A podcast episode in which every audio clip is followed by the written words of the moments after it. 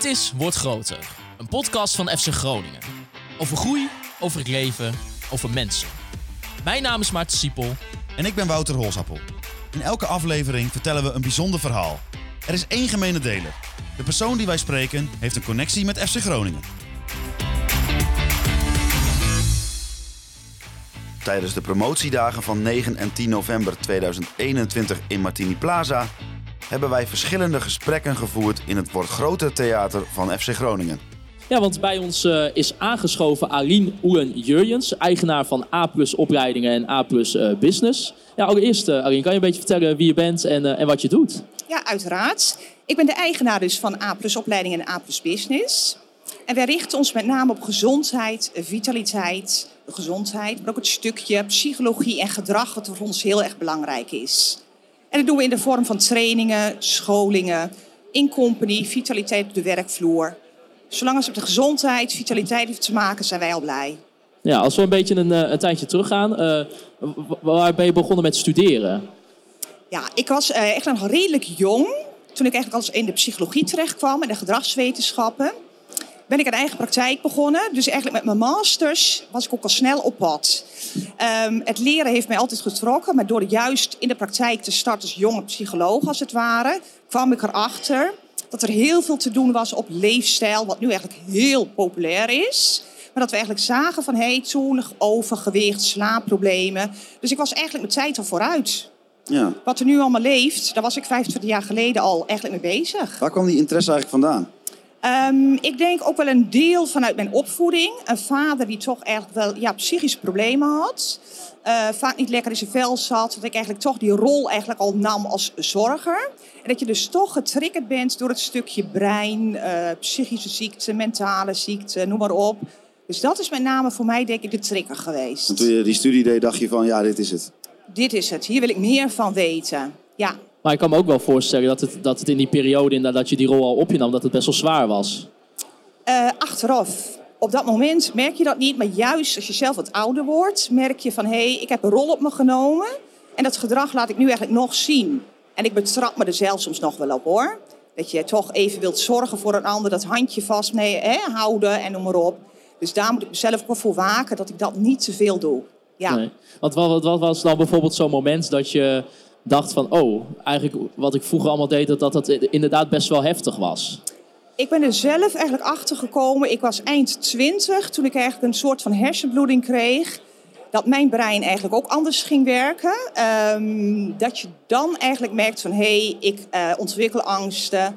Ik durf de deur niet meer uit. En toen dat ik toen eigenlijk met de kwartjes ook vielen van hé, hey, er zat iets in de familie. En bij mij is het niet aangeboren hersenletsel. Maar hé, hey, nu moet ik ook iets gaan doen ik zit al in het vak, ik heb heel veel kennis. Wat kan ik zelf gaan doen om ervoor te zorgen dat ik toch een nieuwe verbindingen in mijn brein aanleg, waardoor ik mijn werk wel kan blijven doen. En dat was ook eigenlijk het keerpunt dat ik dacht van hé, hey, als kind heb ik eigenlijk altijd gezorgd. Maar nu moet ik met mijn eigen brein aan de slag. Nu moet ik aan mezelf denken. Dat is wel, leek me wel een heftige periode. Als je terugkijkt wel. Um, uiteraard leer je er ook altijd van. Maar de impact is nog dagelijks te merken. Ik ben natuurlijk gastspreker. En soms kan ik niet bij mijn kennis. Nou, dat is natuurlijk, het past niet samen. Ik moet altijd bij mijn kennis kunnen. Dus ja. dan heb je wel een foefje voor bedacht in je brein om daarmee om te gaan. Ja. Ja, want op dat soort, toen je die, eigenlijk tot die realisatie kwam van... hoe ga je daar dan vervolgens mee aan de slag? Want ik kan me ook wel voorstellen dat je echt denkt, oh, waar, ga ik nu beginnen? Ja, zeker. Um, dat is ook een proces wat je doorloopt natuurlijk. En het is soms ook even uh, een partner hebben die jou als het ware even de trap onder de kont geeft. Van kom op, wat wil je nu?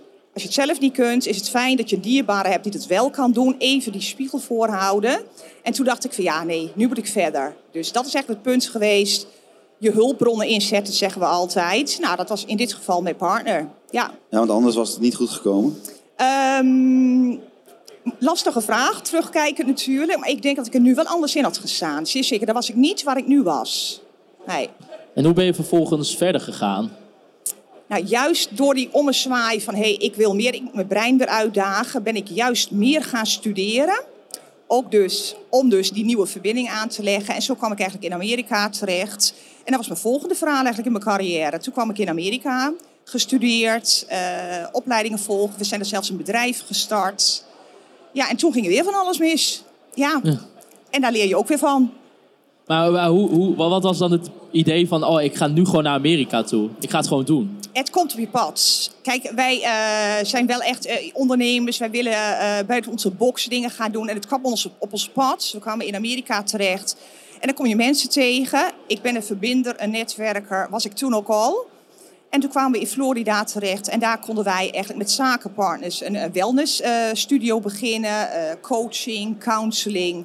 Ja, en het bedrijf is eigenlijk ook in Amerika zo gestart. Als je durft te gaan, durft te ondernemen. En dat was de tweede stap eigenlijk, dat we in Amerika verder zouden gaan. En pas je daar dan als Nederlander goed? Ehm, in Amerika, in, in, vooral in Florida, is eigenlijk een staat dat je daar redelijk makkelijk erin rolt. Het ligt er wel aan in welke stad je bent. Maar in Florida voelden wij ons snel thuis. En ook de manier van eh, werken, de manier van met elkaar omgaan, spreekt mij wel aan. En de, de manier van werken sprak dus de Amerikanen ook wel aan. Zeer zeker. Ze vonden ons toch eigenlijk die nuchtere Hollanders. En ik denk dat we dat ook wel zijn. Ja, toch wel. Niet te veel onzin, gooi doorgaan en noem maar op en alles. Dus eh, van beide kanten verliep dat goed. Ja, Toen zei je van, eh, toen kwam er weer een nieuwe hindernis. ja klopt. Eh, ik, dat was in mijn dertige jaren. Eh, ik zat midden in een rouwproces. Mijn vader was overleden. Nou, dat was mijn maatje dus. Nou ja, aan de hand van dat zorgverhaal. En op dat moment, in, tijdens het rouwproces, eh, kreeg ik twee soorten kanker. En daar moet je natuurlijk ook mee dealen, mee omgaan. En ook helemaal als je bezig bent in een ander land een bedrijf te vestigen, noem maar op. Ja, dan krijg je te maken met zorgverzekeraars, die moeilijk gaan doen. Dus ja, dan gaat op een gegeven moment het hele feest niet door. Dan moet je zeggen van oké, we gaan weer terug naar Nederland en we gaan verder. En dus dat was ook weer een hele mooie uitdaging van hoe ga ik hiermee om? Hoe ga ik hiermee dealen? Ja, Ja. En hoe deed je dat dan? Want het klinkt wel inderdaad wel... eh, ik- ja, ik schrok er een beetje van, van wow. Ja, dat hebben mensen vaak als je het Ja. vertelt. Want je hebt het zelf meegemaakt. Je ervaart het zelf. Is het anders? Eh, dat was voor mij eigenlijk een al een makkelijkere stap. Omdat ik als twintiger ook al iets had meegemaakt. Van dit gebeurt mij niet weer. Nu ga ik zelf de regie nemen. En eh, ik moet hiermee dealen. We gaan weer terug naar Nederland. Eh, ik ga daar verder met mijn bedrijf. En wat voor mij heel belangrijk was. Van joh, eh, ik ga nu echt de eigen regie nemen. Ook in het reguliere circuit huisartsen bezoeken. Ik bepaal wanneer ik kom. Hè? Ik bepaal hoe de gesprekken lopen met de arts. En dat doe je, kun je in goed overleg doen. En alle artsen gingen daar eigenlijk in mee. En dat was natuurlijk al een groot voordeel. Want aan de ene kant denk je van oké, ik kan alles stopzetten. Ik ben nog maar 35, 36 en ik sta stil. Of je kijkt op een andere manier van hé, hey, hoe kan ik het zelf zo inzetten dat alles gewoon door blijft draaien. En dat ik wel de energie kan halen uit mijn ondernemingen. Ja, want wat haalde je daar zeg maar, nou, psychologisch gezien voor jezelf uit door op, de- op deze manier mee om te gaan?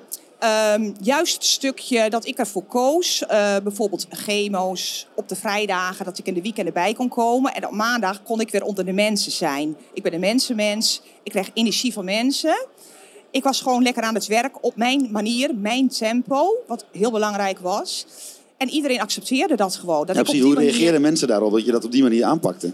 eh, mensen schrikken vaak eerst ook weer hetzelfde. Als jij vertelt oh nee, ik kom net uit de chemo. Oh, dan moet je thuis zijn. Mensen vinden ook snel wat. Irreële druk natuurlijk. Iedereen vindt er wat van en je vlucht ervoor weg en noem maar op. Nee, dit is mijn weg. Ik voel me hier prettig bij. En dan kun je toch stralen, energie opdoen. Ook ondanks dat jouw lichaam even tegenwerkt. Was dat soms ook wel lastig dan, als je dat soort reacties kreeg? Terwijl je zelf zo'n, zo'n, ja, eigenlijk zo'n eenrichtige eh, visie had. Ehm, ik denk het stukje met name, het raakt je in eerste instantie wel, later minder. Maar je wilt je eerst verdedigen. Je wilt je continu verdedigen. En dan moet je op een gegeven moment, heb ik ook weer geleerd, niet doen. Je hoeft je niet te verdedigen. Het is jouw keuze, het is jouw doel, zo ga jij het inzetten. En als een andere daar niet mee eens is, jammer dan. Maar over het algemeen, als je open, transparant bent, heeft iedereen daar ook respect voor en kunnen ze het alleen maar waarderen. En denken ze ook weer meer aan je dat je een keer vermoeid bent of wat dan ook. Ja. Dus zo heb ik het ervaren en zo heb ik het positief opgeslagen. Ja, want hoe ben je zeg maar na dat proces doorgegaan?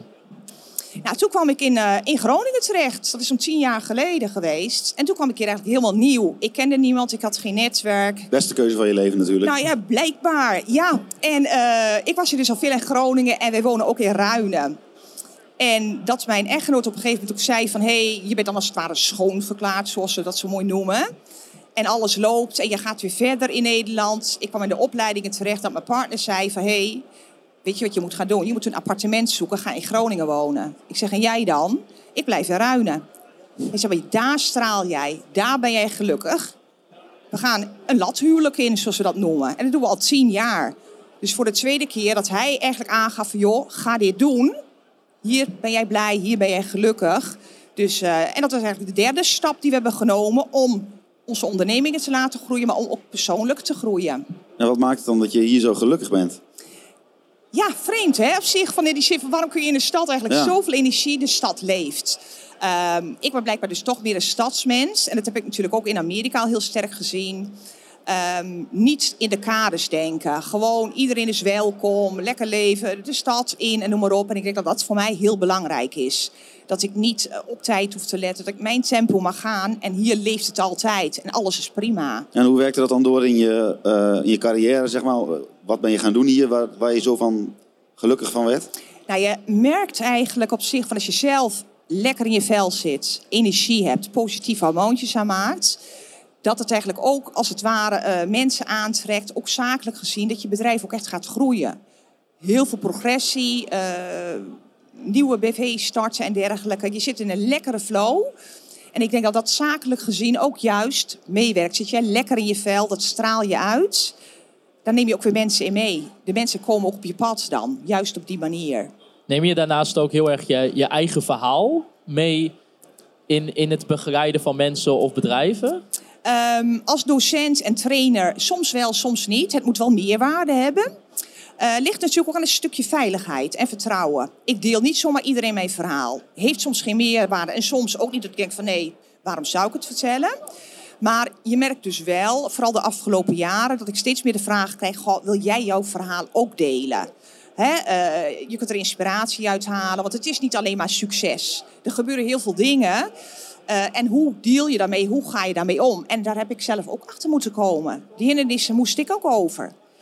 Ja, de spiegel wordt nog vaak voorgehouden in, in die zin. Maar dat is wel de kennis die wij ook weer delen. Ja, want je hebt dat tegenwoordig ook nog wel?